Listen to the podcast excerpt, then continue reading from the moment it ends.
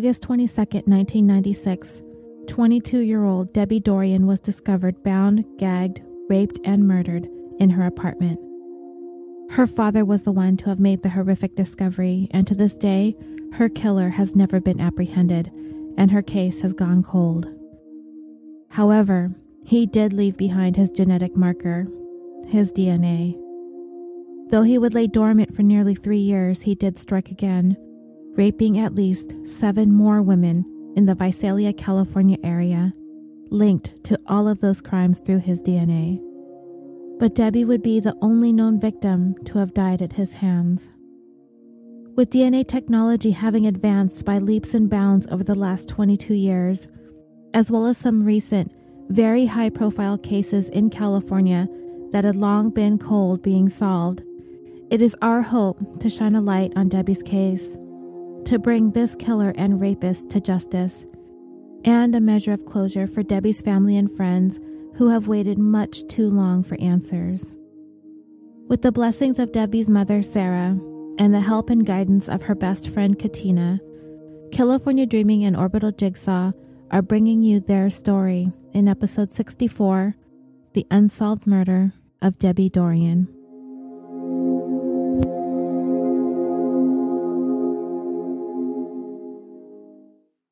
An Eye for an Eye podcast contains subject matters that many may find disturbing. Listener discretion is advised. Of. That's true. Bet us. We'll do anything you want to. Ah, I'm laughing on the track, rapping on the track's back, and I'm a back. I'ma keep pedaling back till I get it one more time.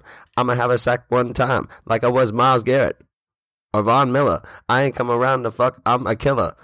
I'm no chiller, Matty as they call me, but I'm balling till I'm falling. Hit the ground and then I am stalling. Run it back and I will be balling around town. Everybody knows that I throw it down without a beat now. Boom. I'm ready to record. You were recording. I just got most of on. I do think I have a sexy voice on the radio, Oh my. Am I the only one that thinks this? Someone check with me. I kind of like the way this sounds in my head. Hello. You're so great. I kind of like the way this sounds in my head. Okay. Good evening, Good ladies and germs. It's evening. Well, it could be afternoon where they're listening. It could be the middle of the night where they're listening. Could be the morning where they're listening. Wherever the hell you are, hello. Hello, welcome to Eye for an Eye podcast from Murderly Network. We are your hosts, Matt. and Lisa, and we are here to discuss with you whether or not we believe us two here, because we don't have anybody else in the room right now. Anybody else? LeBron? No, LeBron. He's not really here. Okay. Um, There's we're a poster of LeBron hanging on my wall that I consult for things sometimes. So I just, you know, wanted to see if he was listening. He wasn't. Yes, we're here to discuss with you whether or not the punishment fits the crime. All opinions We are. in the show are Matt and I's only regarding this show at hand, so don't get it twisted. All rights reserved. Yes.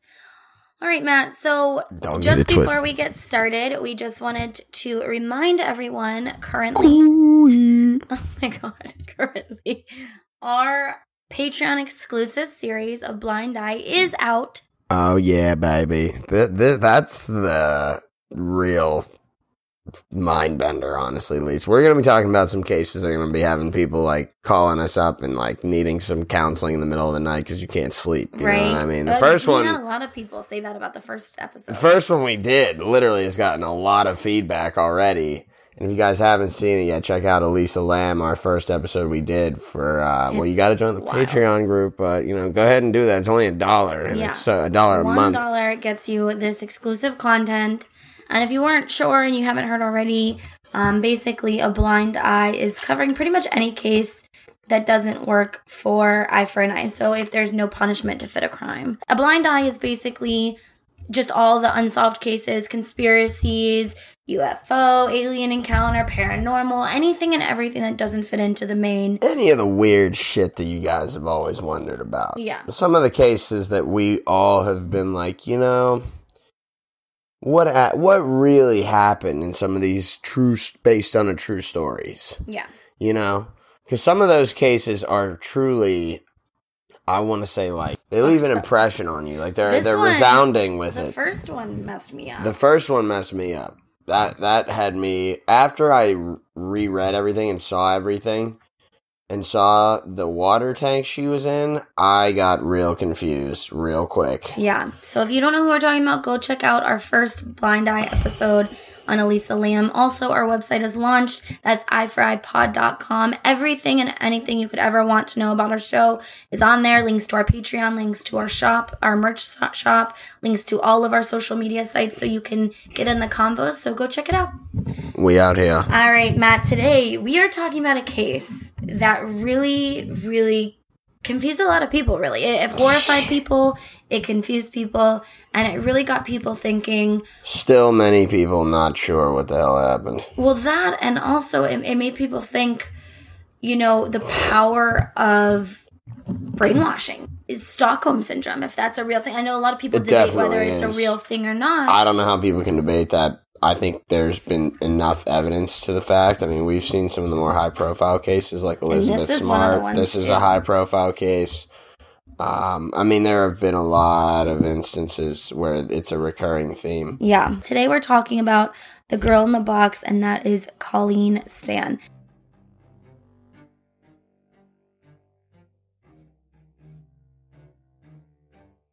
For me, this house is kind of a house of horror. She's the kidnap victim once known as the girl in the box, imprisoned for seven years in a wooden crate. I did think I was gonna die. I was terribly claustrophobic. I was having such a hard time breathing. Matt, you want to tell us a little bit about our background? Yeah, let's let's dive into Colleen a little bit. So Colleen was born on December 31st, 1956. Uh, by all accounts, she had a very average life and grew up to be your average teenager, plenty of friends, did very well in school, prided herself on being somewhat of a seasoned hitchhiker. Do you think people hitchhike anymore? Oh yeah, definitely. Back in the day, I was just gonna say it was a lot more common. So mm-hmm. like anybody that's sitting there now going like, "What the fuck?" Like, look, my dad hitchhiked. Okay, mm-hmm. like it was a thing back then. You know, like when you were a kid, there wasn't Uber. You didn't have a cell phone to call a cab. Yeah. Oftentimes, way, if you lived in some an Uber places, is kind of like hitchhiking. In a way, but it's a lot more official. yeah, and, and and actually, it's really nothing like hitchhiking because it's all you're paying and you're Yeah, getting yeah, set you're up right. with it beforehand. Although sometimes people said hitchhiking back in the day, there were sometimes like payments, but like, Oh yeah, no. Well, yeah. I mean, I'm sure a few dicks got sucked. I'm sure a few Oh people got paid and money in other ways. Uh, You can cut that out. That was that was a little raunchy. I'm sorry. Cut that out for sure. But I'm sure a few things were paid. A few transactions took place in some of those cars, whether it be money or other favors. But I'm just saying, you know, I think hitchhiking is not nearly as common now as it was. But, you know, back then it was a thing. So hitchhiking was normal and acceptable. People got around, you know, that's how you did if you didn't have a car. So nowadays in the U.S., local governments obviously discourage or even outlaw hitchhiking, uh, just based on the safety of drivers and hitchhikers alike, because it's not something that anybody has recommended. Like Lisa said, it's not safe. You don't know who you're getting in a car with, or you don't know who might be getting in your car. Um, so either way, you know, we we suggest avoiding. it. I myself have tried twice to hitchhike. I had someone pull over, and I never hitchhiked again. The first time I did it, it was like down how old near. were you? First time I was 17 and it didn't work, and I wasn't by myself. The second time I was in state college, it was late as hell. This was before Uber kids. It was late as hell. I was, and I mean late as hell as in four o'clock in the morning, like Damn. early as hell, I should say. I forget that Penn State's a big because like nowhere in OU is like No, yeah, walk. it was far enough that like I was not trying to walk. I was 22. I was not trying to walk, but at that time, I just said, you know what? Who's even going to be out except delivery drivers and drunk people? Whatever. I don't, you know. But somebody will probably pick me up. So I was. I was walking down Atherton with my thumb out, and uh dude pulled over, Ew. and I'm thinking like, I love that I immediately say you. That's nothing against No, it, was, it wasn't like he was even driving like a creepy car or something. Like he was driving like a Ford Taurus or something like that, like some regular looking car, not like Yeah. a nice car, but like a regular looking car.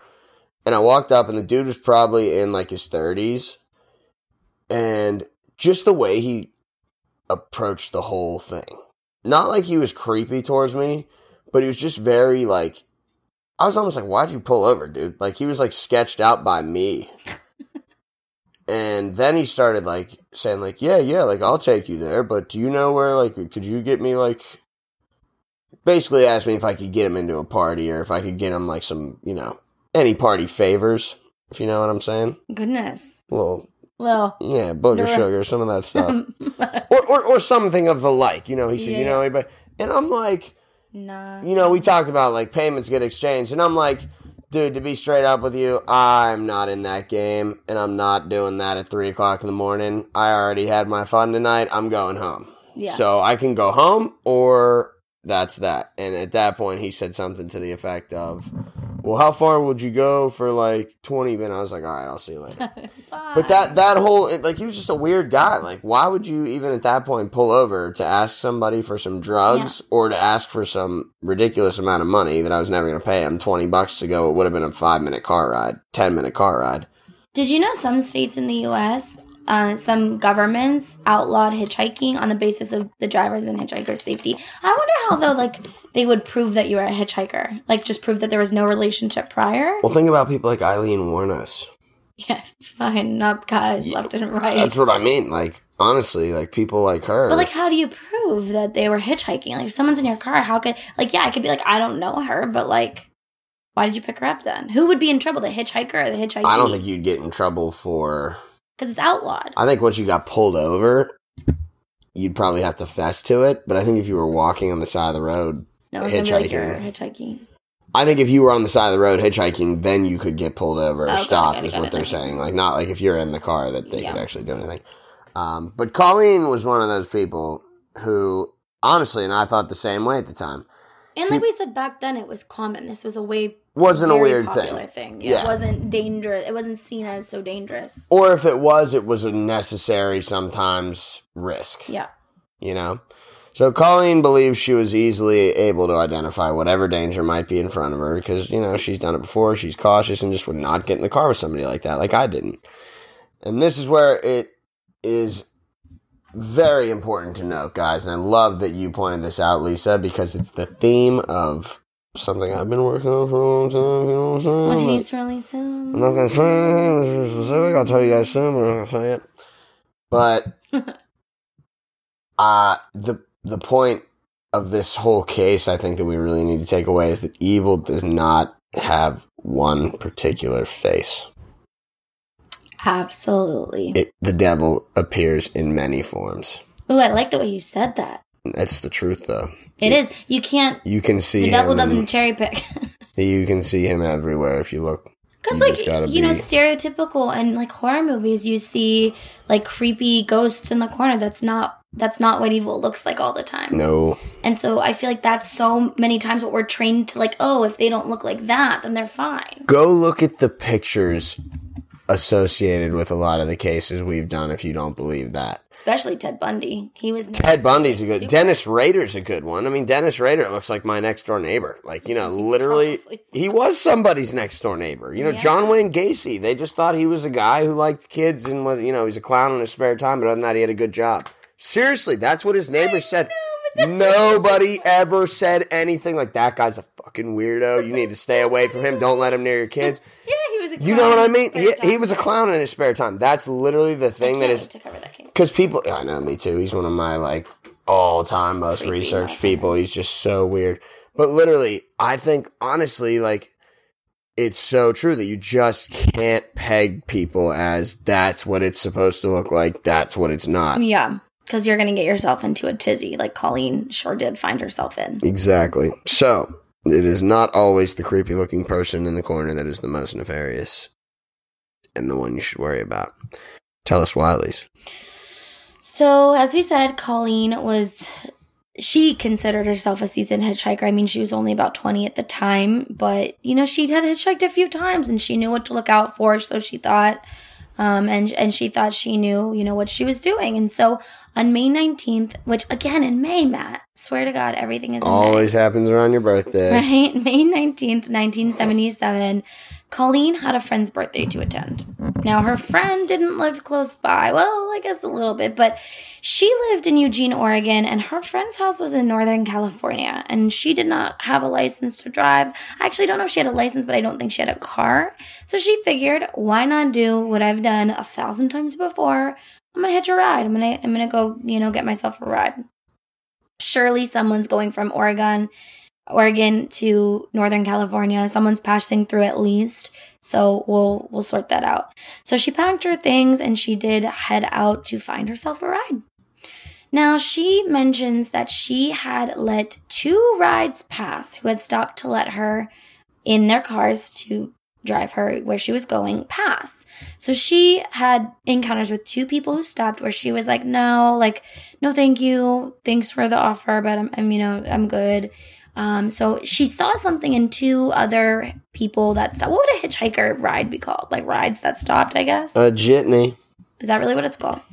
I mean, jitney is what you call somebody now that picks you up, but it's normally arranged. So I guess you could still call it that. Yeah. So she let two cars that had stopped for her pass up. She didn't she didn't feel comfortable with those people. She thought, you know, those are who, you know, I'm supposed to look out for. That's the bad guy, stereotypical. So she's waiting. She's at the side of the road waiting with her thumb out. And a um yeah, so she she got this weird feeling from them. And a few, you know, minutes passed by, a couple minutes, and a blue van pulled up to offer Colleen a ride. Now it was a minivan, it's a blue, very welcoming color. Uh, and it's a, a minivan. It wasn't like a No, yeah. scary rape van. That's what I mean. Yeah, it's not like the dude pulled up in, you know, a hearse. right? And he was young, he was good looking, he was in the car with his wife and a baby.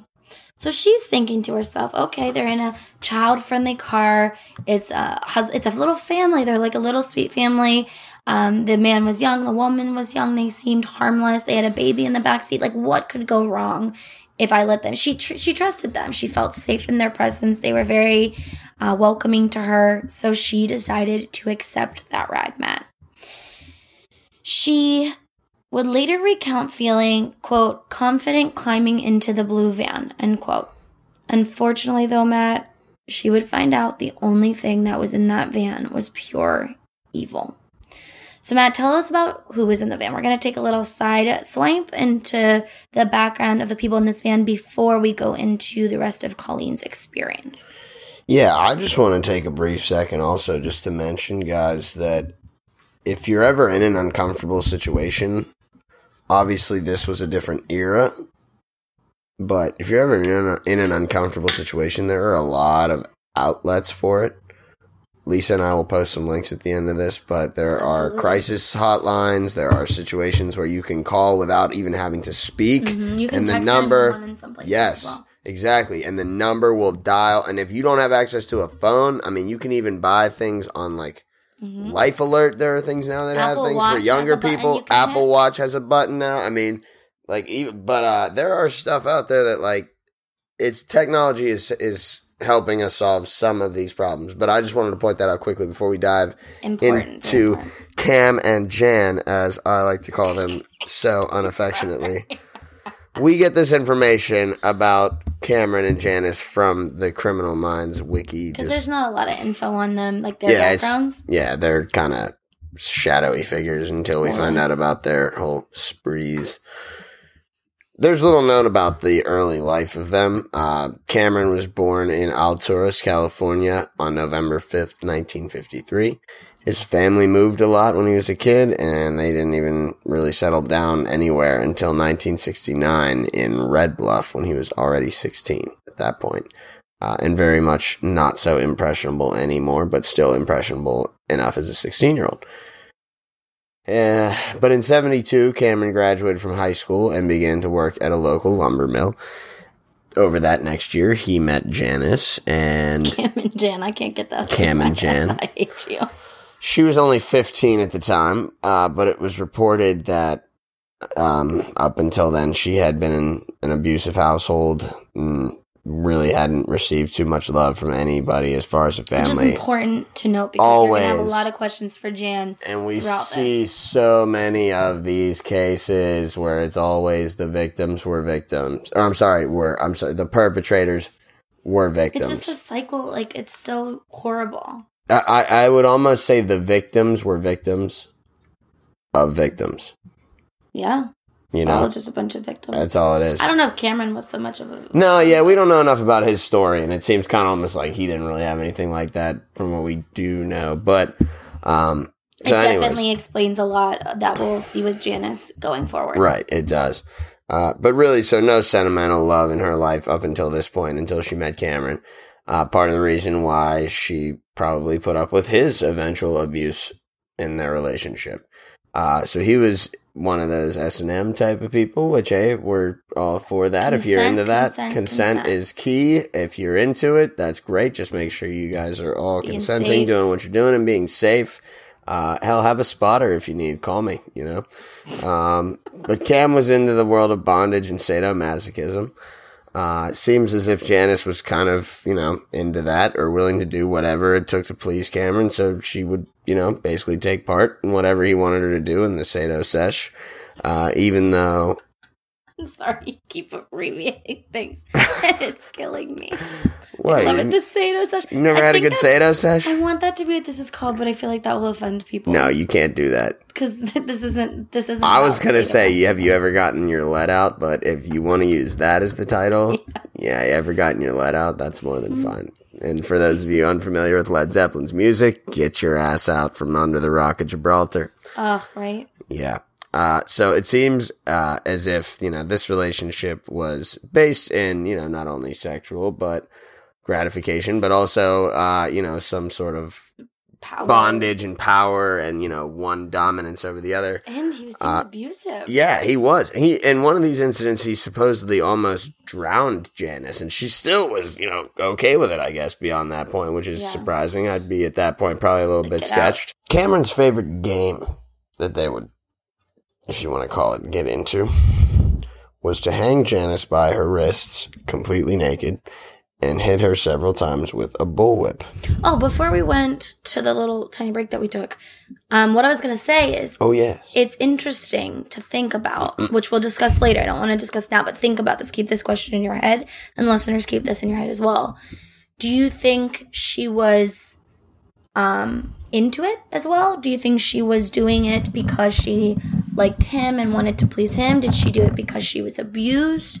Um, that's an interesting thing to keep in mind because it's it really does end up playing out what happens here. But yeah, it's interesting to note: is she a victim type of thing, which we'll go over, but maybe not a victim, but was she? Stockholm syndrome, or was she an accomplice? Well, that and like, was she compliant in this stuff with her? Like, was Oh, it. BDSM where there was two consenting parties, or did he kind of like do it on her? Coerce her. I don't know. It's tough to say. Yeah, but we'll go over it more. Yeah. Okay. We'll dive in further. The hookers were married, and no, they are not hookers. That is their name. The hookers were married on January 18th, 1975, at which time Cameron had already informed Janice that he intended to abduct a stranger and force her into sexual slavery so he could have a menage a trois. So she got married knowing that that was something he had longed to do. Well, I mean, she already knew that he liked to chain her up by her wrists and smack her with a bullwhip naked. So, I think she knew he was a little beyond the limit. But I think at that point, I'm wondering why she didn't hit the deck or run. That's a that's a good question. That's what everyone's kind of like. Was was she abused so hard that she was scared, or was she into it, or w- was there a weird line? Did she really love him? These are all questions to ponder going into this case even further. But she knew that this was something that he expected from their marriage. Right.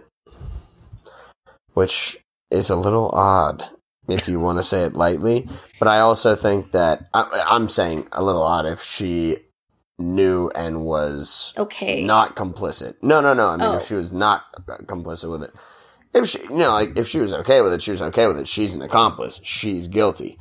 But it also is like you know there there always comes up this question of like at what point weren't you like that's too far and then there you go And we'll talk about it. so we'll we'll get there Uh, all the right darkness is my friend. the darkness hides things that i'd rather people not see that's why i embrace it rather than fear it so Talk about it. oh we talk about it talk about it talk Holy about wow. it talk about it Ooh, babe. I just mixed two songs, so just ignore me. yes you did All right, let's get back into all it. right all right So it on start January 31st, and it's Molly's Un- Spinnaky. right on january 3rd right Yep, that's where we're starting. One, two, three, take it away. On January 31st, 1976, is when their sadistic game began. They picked up 19 year old hitchhiker Marlise Spanicky in Chico, California. They drove her to her intended destination, but as she was getting out of the car, Cameron grabbed her and forced her back into the car. Spanicky was brought to the hooker home, where she was hung from her wrists in the basement, undressed, and tortured for a day. She was then shot in the stomach with a pellet gun and subsequently strangled by Cameron for unknown reasons. Jesus. The body was later buried in a shallow grave near Lassen Volcanic National Park and never recovered. So, how did. Okay. I think it's like it came up in trial, kind he of. confessed but, to yeah, it or something. Oh, wow, God. At the but time. they never found her body, so they were never charged. Mm. Wow. At the time, and this is even more chilling, police suspected that Spanicky's boyfriend was responsible for her disappearance because the two of them had had an argument just before Spanicky disappeared. Yeah, and it didn't really go into if he was charged with anything. But isn't that creepy? Like It's creepy. how something fuck. could be like pinned on you and it has nothing to Yeah, do. with it. Yeah, he might have been, you know, if he was their prime suspect, who knows what he went through. So, do you want to tell us a little bit back to the Blue Van lease? Yeah. So, like we said, Colleen was picked up by Cameron and Janice and their baby. Thought everything was okay, was rolling along just fine. Cameron had to go pee and he needed to get some gas. You rub the microphone on your arm. I hear it in my head like a little song. I'm sorry. Okay, so back at the blue van. So she was, you know, not getting any weird vibes from them yet. She was just fine. They were riding along, and Cameron did need to go to the bathroom. So he stopped at a rest stop to fill up some gas, stretch his legs, and go to the bathroom. Now, Colleen did get out of the car to stretch her legs, and oddly enough, she would later recall while she was at this gas station, she began to feel uneasy about the couple. Now, at this point, they hadn't really done too much to make her feel that way, but she said she got this overwhelming sense of dread, sense of I like something's not right. And it's so interesting how your intuition kind of kicks in and that that takes over. Yep. And she claimed, quote, a voice told me to run and jump out a window and never look back, end quote. But she eased her nerves and told herself she was with a typical family. They seemed like good people. And she got back in the van. And that she, you know, didn't really have anything to worry about. It was just all in her head, which, you know, I do that to myself a lot too. I always feel uneasy or because I research this stuff so much that when I feel uneasy, I do talk myself out of it. I'm like, I'm just being paranoid because I look up this stuff too much. That's pretty much what I you tell also got to be wary of things around you. you know? Yeah, you have to, you really need to listen to those instincts. Cameron got done peeing and they went on their way back on the road. And uh, Colleen did get back in the car with them. She did not listen to the voices. You know, you know, her subconscious telling her, you know, something's not right with these people, something's a little off. She thought, you know, everything was safe and sound. So they're driving along, just, you know, on the road again, and went on the merry way. They were in the middle of a seemingly isolated area, pretty much the middle of nowhere, just on the highway, when Cameron quickly veered his van off the road. So he like randomly ran off the road when no one else was around. Obviously, this sent huge alarm bells in Colleen's uh, head, and he pulled a knife to her throat and gagged her and tied her up. And Matt, he forced a wooden box that was 20 pounds over her head. Yeah, I'm sorry. For those that are hard of hearing, what? Yeah, it's he. So he was a skilled carpenter, and he constructed a box that was completely soundproof, completely vis- like vision vision proof, completely black dark inside, and it was cushioned, so it was um insul- What's it called when you Insulated. yeah insulated, so she couldn't be heard. And it was 20 pounds, and he put it over her head and locked it. And there's pictures of this. We'll post them when we when we get into this. So he put this on her head. She couldn't see, she couldn't hear, and she had very, very little air to breathe. And that was how she rode the rest of the way to where they were going. And the box only confined her head and it blocked out sound and light and it prevented the flow of fresh air. So she, the more she freaks out, probably the harder it is to breathe in this box. This would only be the beginning of Colleen's nightmare map. Before Janice agreed to aid in Cameron's sick, sexually deprived game, she did put forth a rule that he was not to have penetrative sex with anyone that they brought home. However, this did eventually later change. So Janice did have rules of her own. She said, you know what, we can kidnap a sex slave for you, but you can't. No D in the P. None of that. That's Sounds where I draw the line. Sounds to me like she was very much complicit in this whole thing. We're going to go over it. It's going to be interesting. I mean, I'm, I'm, excited saying. to hear your opinion. Um, but yeah, so sh that's basically the only line she drew in the sand. She said, "You do whatever you want, but none of that. That's you know that's No ruining the in the P. sanctity of our marriage. Well put. you know, I'm okay with you, you know, whatever, but no. So on the first night of her kidnapping, Stan was stripped naked as seemingly their trends here, stripped naked, strung up by her hands and physically attacked by Cameron with I think it was a bullwhip as well. Being left blindfolded and suspended while the, while the pair had sex below her. Jesus. So he couldn't touch her, but they could have sex in front of her. That was fine. Stan was then forced inside a wooden box. Now, the first wooden box that she was put in was akin to a crate. So it was not the dimensions where you could lay down, where a human being that's not like a child could lay down in. So she was forced to sit upright in this crate and it was completely wooden. Again all proofed you couldn't hear you couldn't see anything. It was very very you know uh This guy must have been a pretty great carpenter. right? And had this planned. You know what i mean? This this was a plan. Um and the box had the dimensions like i said of a crate and so she was unable to lie down. So instead what she did is she had to involuntarily she involuntarily had to sleep sitting up inside the box and inside the box she was also bound by chains so she couldn't move. Over the following months, Cameron would take Stan out for a daily session of torture, including whippings, electric shocks, starvation, and the use of a homemade rack. Which those who don't know what a rack is, Oh, it's um where they like put your, you know, it's like a t- torture device. they Oh. lay you down on your back. They extend your arms and your legs, and they tie you to straps, and then they, They pull, pull on it the apart. straps, and Mhm. they pull you apart. So over, you know, that happened over following months, and she lost 22 pounds after the first month she was in this box. It didn't really go over what they fed her at that point, but I guess she got like scrappings, you know, from them. Minimal, honestly. If she's in a fucking box, Yeah, and she lost 22 pounds. yeah. Now, she was tortured and kept locked inside that box for 23 hours a day, only to be taken out to be beaten and tortured by Cameron. That is insane. Now, Colleen recalled, quote, any time I was taken out of the box, I never knew what to expect. Fear of the unknown was always with me as I was kept in the dark, both physically and mentally, end quote. In August, Stan was allowed to have her first bath since her capture. Now, let's recap. She was abducted in May. In August was her first bath. Wow. Now, in November, she started doing small chores around the house.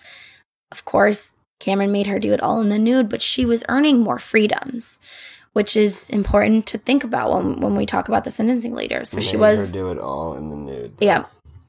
Now, Cameron claims he was inspired by the BDSM novel Story of O, and he took Colleen aside on January 22nd, 1978. So that was how many years after she was originally captured?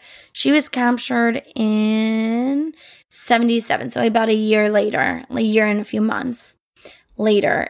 He took Colleen aside and said that he was a member of an all powerful secret organization known simply as, quote, the company, end quote. According to him, the company had members in all echelons of government, industry, law enforcement, and courts.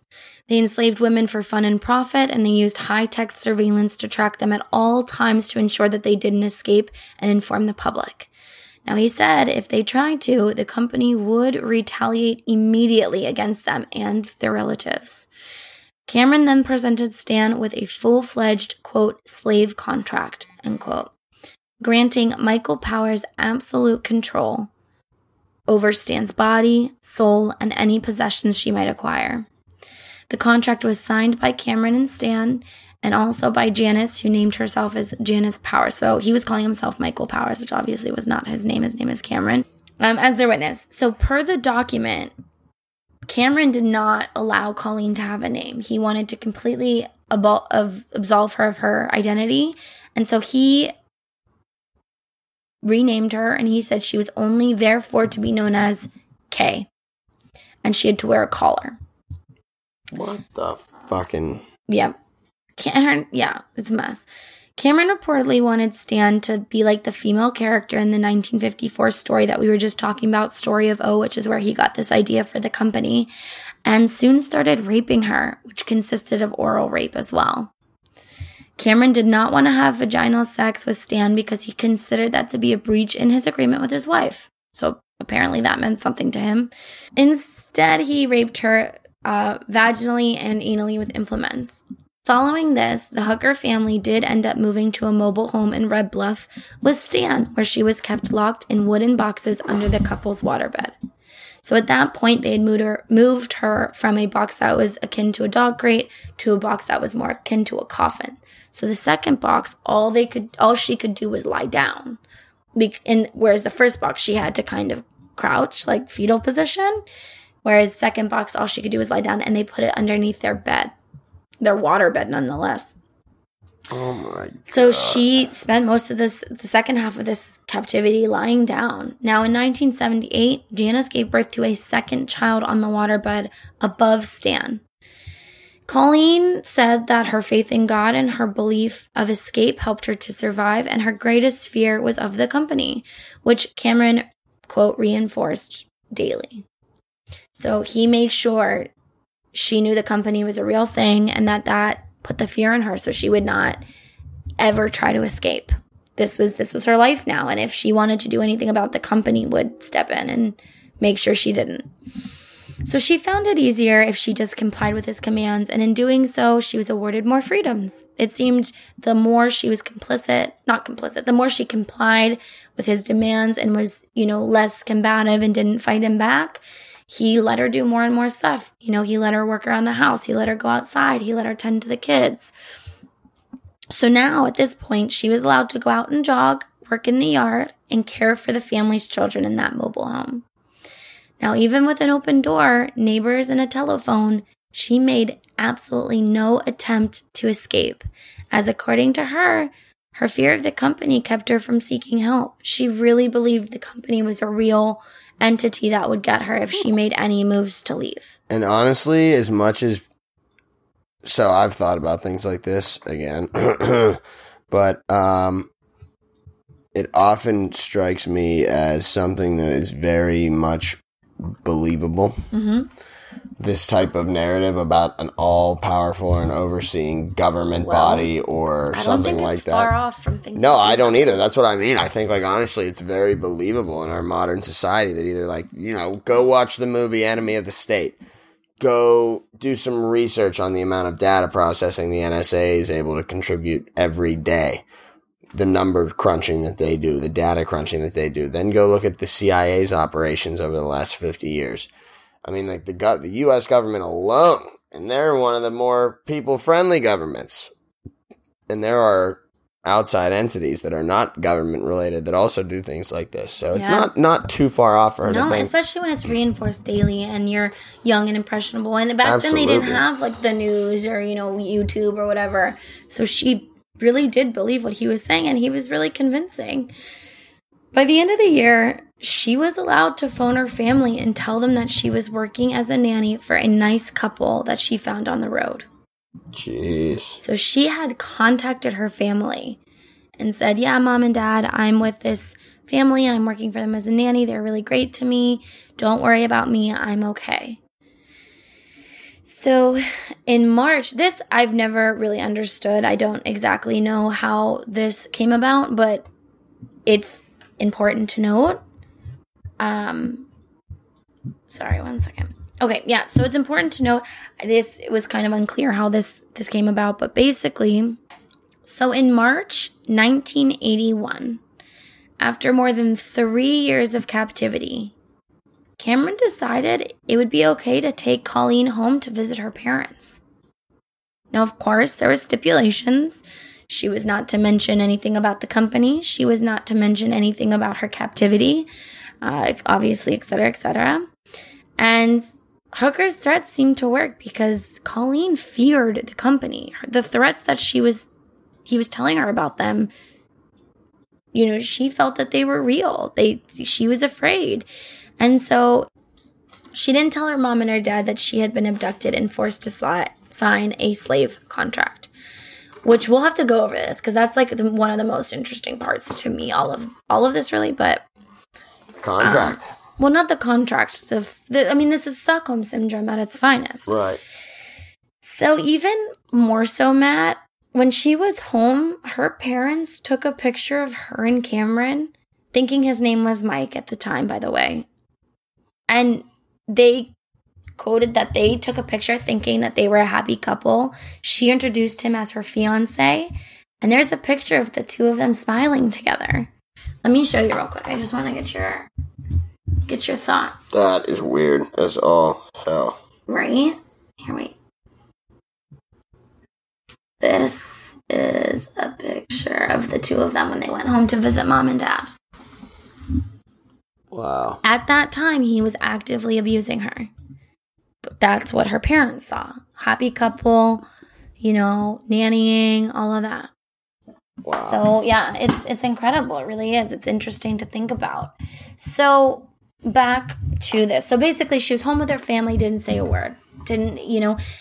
To her family, they saw they thought something was off. They thought she was in a cult or something. She was acting a little bit off, but they had no idea the torture she was enduring at the hands of this guy. God. And I think he came off pretty charismatic as well. They probably looked at him and like, yeah, he seems like a nice guy, you know, Mm-hmm. Taking good care of her. Based on their, the thing is, like, your impression of somebody is based on what impression someone gives you so often of the time, you know. Like, Mm-hmm. Absolutely. so I think if she probably told them, yeah, they're taking good care of me, we're having a good time, and they're paying me, They have you no reason to believe otherwise. Why would they think otherwise? And they see it firsthand. It's Mm-hmm. like, you know, And the only things that they said that gave them pause was that, you know, she was wearing ha- homemade clothes. They didn't have much money and they did she wasn't talking to them for the last couple of years. yeah. But beyond that, she just thought they just thought she joined a cult and wasn't allowed. That's basically what they chalked it up to. That she was in a cult. They're just thankful to have her home. They didn't want to scare her off again. You know, they didn't want to cut the communication, so they didn't say anything. They didn't voice their concerns because they didn't want to push her away. Mm. You know what I mean? Because when your parent, especially if you're, I guess, in a cult.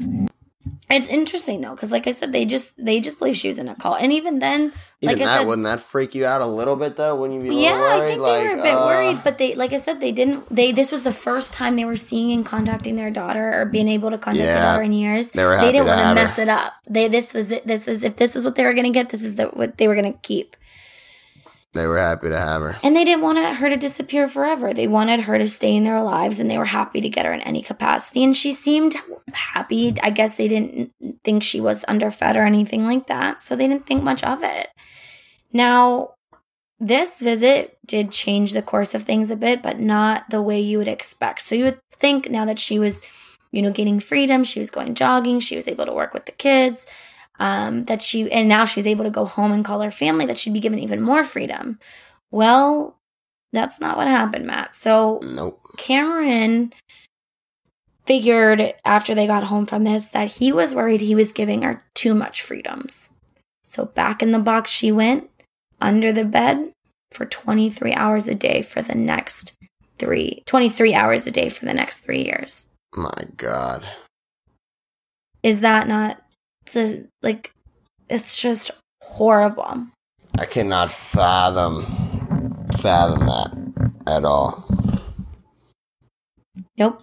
That's like worse than hell. And you may wonder, you know, when you're stuck in a little baby coffin and you're in there 23 hours a day, you must have to go to the bathroom, right? Well, Go to the bathroom or just want to Well- talk or do anything. so what she did was they gave her a bedpan, which she would have to, they put it at the bottom of her feet. She'd have to hook her feet under the bedpan and push it underneath her body to go to the bathroom. She's in a coffin, right? She can't sit up and bend over to get this thing. It was like some Kill Bill type shit. She had to maneuver her way around this coffin and learn how to use, or you know, her feet to to get her things where they needed to be. That is terrible. God, that's awful. Now, we mentioned a few times that the hookers did have two children. One was there when she was abducted, and then the other one was born while she was underneath the bed. Um, and you might wonder, you know, these girls are going to grow up. What are they? They're seeing this woman who's, you know, being trusted to take care of them sometimes, and then she randomly disappears. What do they think is going on? Did they know? Well, they were little, but they believed that Kay would go home at night. But little did they know, of course, after they had gone to bed, that's when he would take her out of the box to be uh, tortured and fed. Now, she was reportedly not allowed to make any noise and had to lie still 23 hours long at a time in the dark with little air to breathe. In the summer, conditions were especially harsh on her as the temperatures would swelter to over 100 degrees in her box. To feed herself, she ate cold scraps of food. So I don't know how she survived because, spoiler, she survived. Thank God. I don't know. There is a oh, will to live, and she she went above and beyond. I that. was gonna say I would have probably tried and killed these people, but I guess Stockholm syndrome took over there too. hmm So in May 1984, Cameron allowed Stan finally to get out of that box and even took it a step further and he let her take a part time job as a motel maid under the alias Kay Powers. And he also let her attend church with the family, which was mainly with Janice. Janice was the one who was, you know, an avid church goer. Now, Cameron really, really started to believe in this whole sex slave thing and didn't want Colleen to go anywhere. In fact, Matt, he wanted her to become his second wife. And what he wanted to do was get another person to be a new sex slave. So he wanted to kind of take Colleen under his wing, make her his second wife, kind of have the same role as Janice, and get a new slave. Now, this snapped something in Janice, something not cute. She was angry.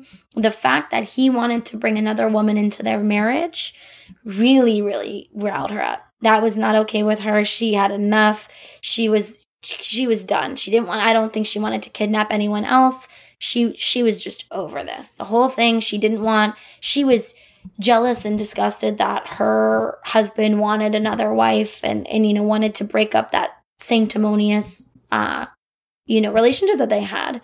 Especially probably wondering that's just more element of risk the more people you bring into a situation like that. yeah but this is the this is just wild to me because that is what made her snap and she decided to visit colleen at work at, at the motel that she worked at as a maid and she told her everything matt she told her the company was nothing, it didn't exist, it was made up.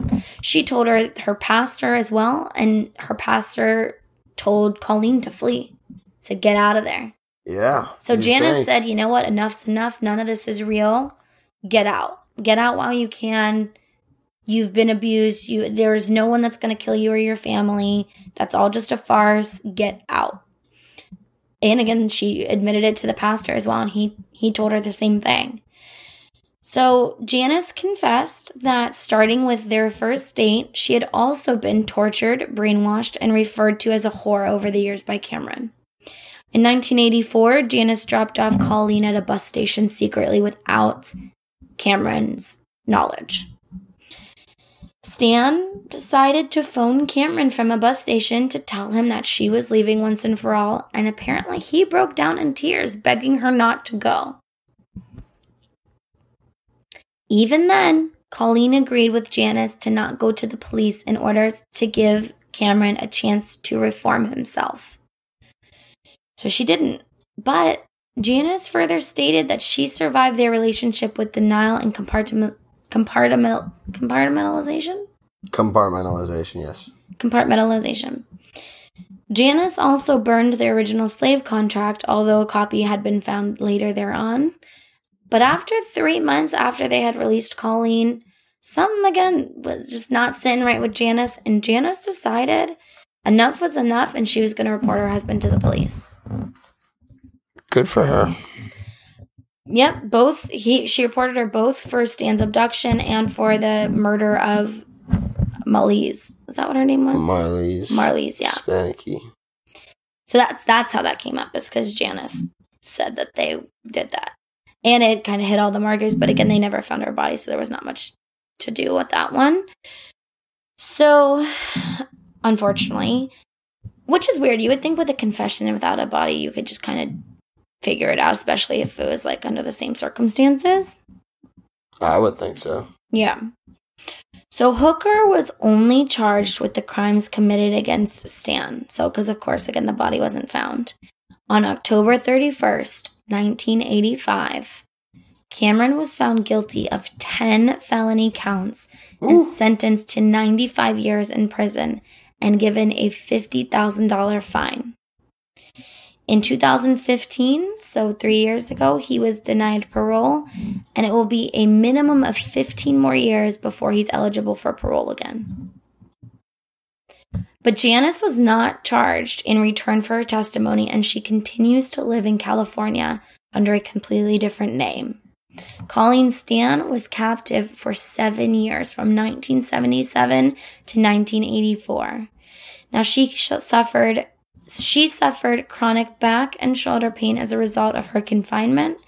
And when she returned home, she received extensive therapy in order to deal with the trauma of kill you. Sorry, man. How do you how do you survive life? What? Falling asleep. Being this tired? I don't know. I didn't get much sleep this weekend. Um, yes. So when she returned home, she received extensive therapy, changed her name, and eventually got married and had a daughter of her own, and has in recent years become a grandmother. So you gotta love that. Her story actually Thank turned out to be one God. of. And she's actually done a lot of interviews regarding this, which is unbelievably brave. Yeah, um, that's surprising And they've me. made, of course, a ton of lifetime movies and movies regarding this case as well, because it's yeah, just this so is very prevalent. famous, obviously. For those of you guys aren't familiar, it's Yeah. actually a very well known researched case. Yeah, so Colleen joined an organization committed to helping abused women and earned a degree in accounting. The public eye and even pop culture, of course, there are trolls out everywhere. They have scrutinized her because of her severe case of Stockholm Syndrome. Now, for those who don't know, which we kind of alluded to in the beginning, Stockholm Syndrome in Stockholm syndrome is where victims of, you know, kidnapping or a crime may develop empathy for the captors as a psychological survival instinct. In Stan's case, she accepted the conspiracy Hooker used to coerce her into slavery and extended imprisonment. And over the years of captivity, Stan's trauma did not permit her to act against Hooker. So that's what people need to understand. She was traumatized. She was being brainwashed. She was being fed this information. So, yes, she may have had 1,300 different times to escape. Why didn't she? Why didn't she run to a neighbor? Why didn't she call the police? Why didn't she tell her parents? Why didn't she, you know, tell the people she worked with? She was brainwashed. She genuinely believed up until Janice told her that this shit's not real. Get out while you can. She believed that this was a real thing. So she believed if she said a thing to anyone, that she her family would be killed. Yeah, And that that's this a company would thing. come and get you know, and that that fear is really motivating, but also it's controlling. You know, like it can fear. That's can- exactly why they do it. yeah, fear can motivate you, or it can take you over. Absolutely. So let's talk about it, Matt. Let's talk about eye for an eye. So Ah, ah, ah. so um let's talk about his sentence first. So he was sentenced to 10 felony counts, sentenced to 95 years in prison and a $50,000 fine. So 95 years, he'll be dead before he gets out of prison unless he gets one of these paroles. Um, cause he was 23 when all this started. Mind you, he was young when this began. He was only a few years older than Colleen. Well, seems to me like this dude was pretty far fucked up at that point already. So I think the punishment fits the crime.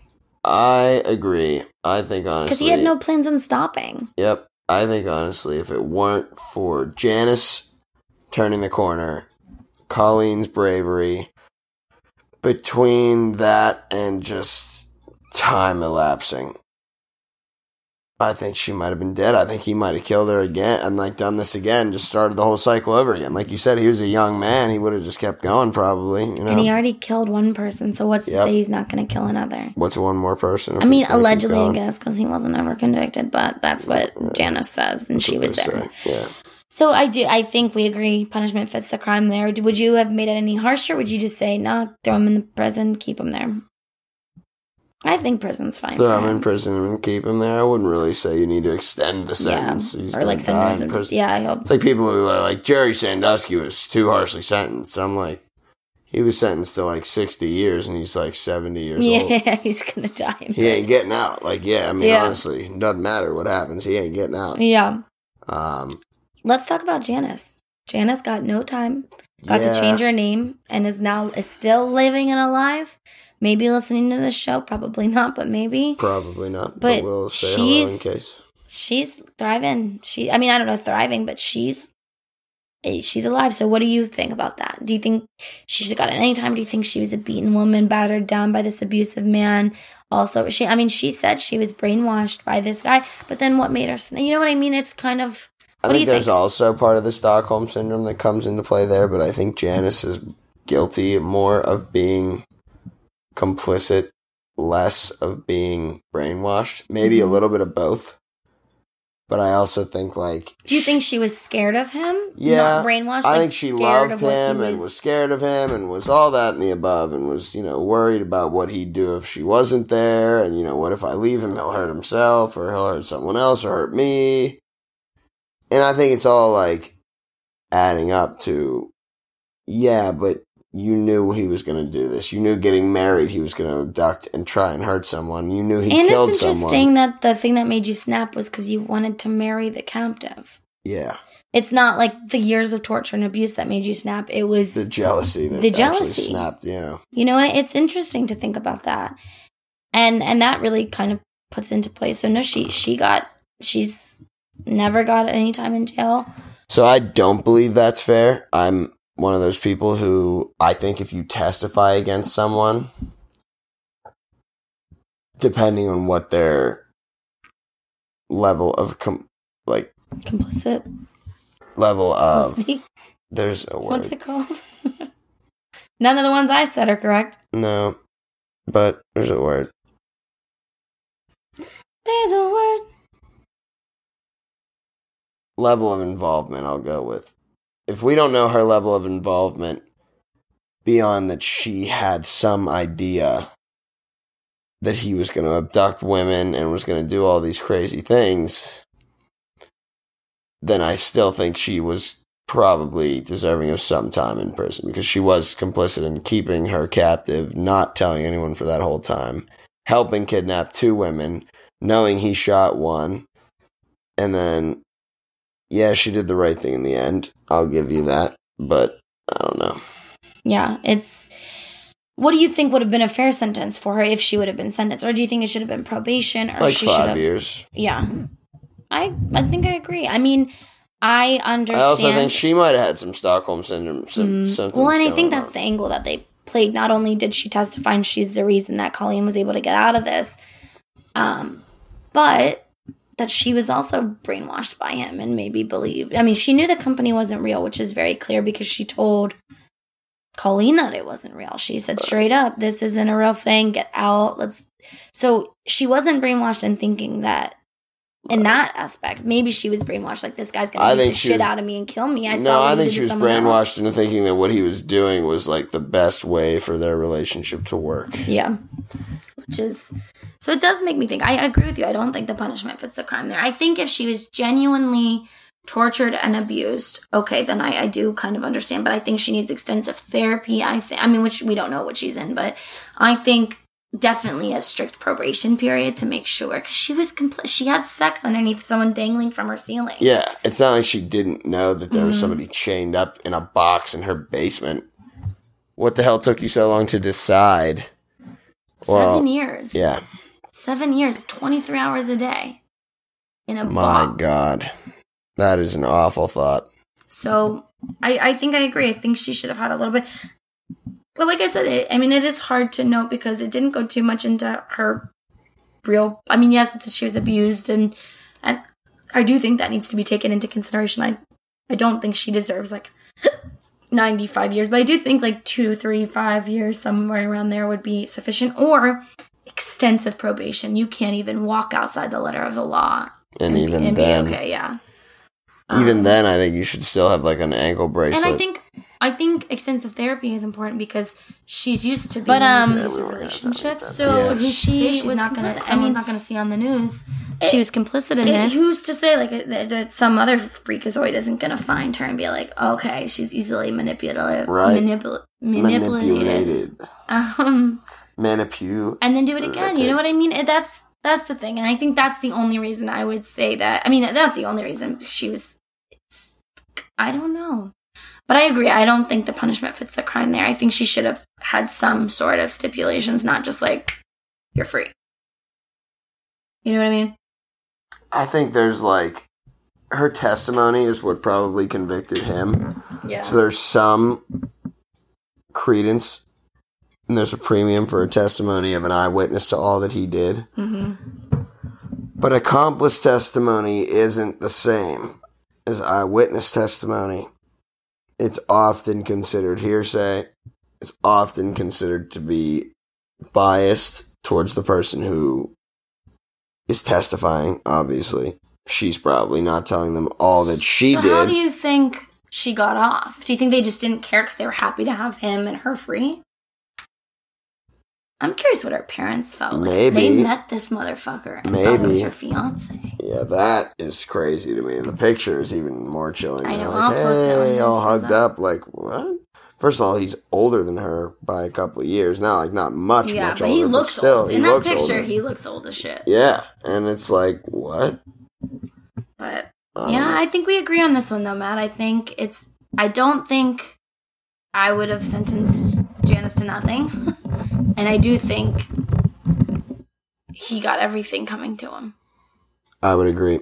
I think it was well deserved what he got. I think she got off a little bit easy. And I can't imagine like the I'm so happy for Colleen that she's, you know, started a life and she's, you know, gotten through this. Sounds I like she's doing even really well, honestly, Mhm. from what it seems. But The only, you know, I mean, of course, I'm sure she has emotional trauma and physical physical trauma for sure because she was Oh. stuffed in a box. I can't even. I bet her claustrophobia is some other kind of serious thing. I I honestly don't even want to think about all the psychological issues she probably has. No, but thank God. And it gives you hope, though. This kind of case, she was missing for seven years. And thank God, like, it kind of gives you hope. It does. It's kind of like another Elizabeth Smart or Jaycee Yeah. Dugard. It's, It can happen. it can keep fighting. You can. It's not, I mean, yes, the first 24 hours are the most crucial, but um, it, you can get out of these things alive. The willpower Absolutely. to live is a very, very strong thing. And I think that's an important note to leave on. Very powerful. So, all right, guys, give us those five star reviews. Come check us out. Come check out iFryPod.com. We're on there. Matt will be writing some blog posts. I'll be writing some blog posts. We'll be chatting with you guys on there on our social media sites. We're always on Instagram. And right now, we posted something I think is hilarious because Mariah Case- Carey's face looks like Michael Myers' Yeah. mask. I spit my water out this morning. And the fact that she responded, like, can you fucking stop Yeah. tagging me in these? I was dying. Oh my gosh. It's did you know? Fun fact: It's William Shatner's face. Surprise! Is it really? hmm The Michael Myers mask? They didn't. Let me let me pull it up. I'm pretty sure it's William Shatner. Who is Michael Myers I'm almost positive. Myers, fuck. Myers mask. Bro.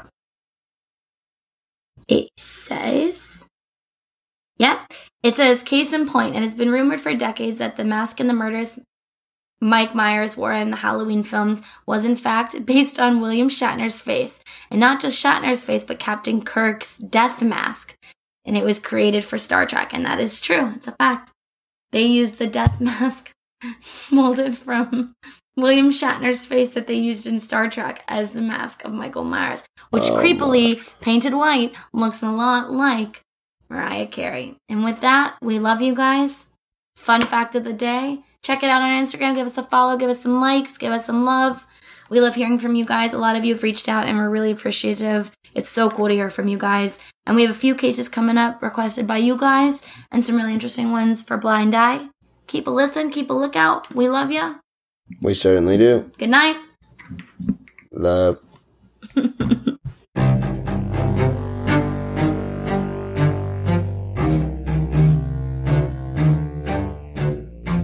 I just cried. I just cried out to God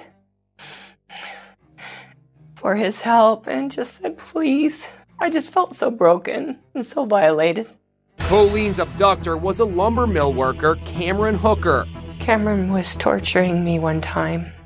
He had me hanging up suspended in the basement.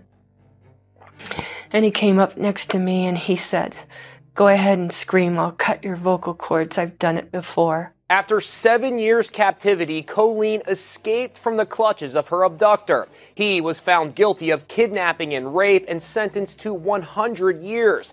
His wife was never prosecuted because she helped Colleen escape and also agreed to testify against her husband. Colleen says she has now rebuilt her life. And now that so many years have passed, it's kind of like it was a whole nother lifetime, you know?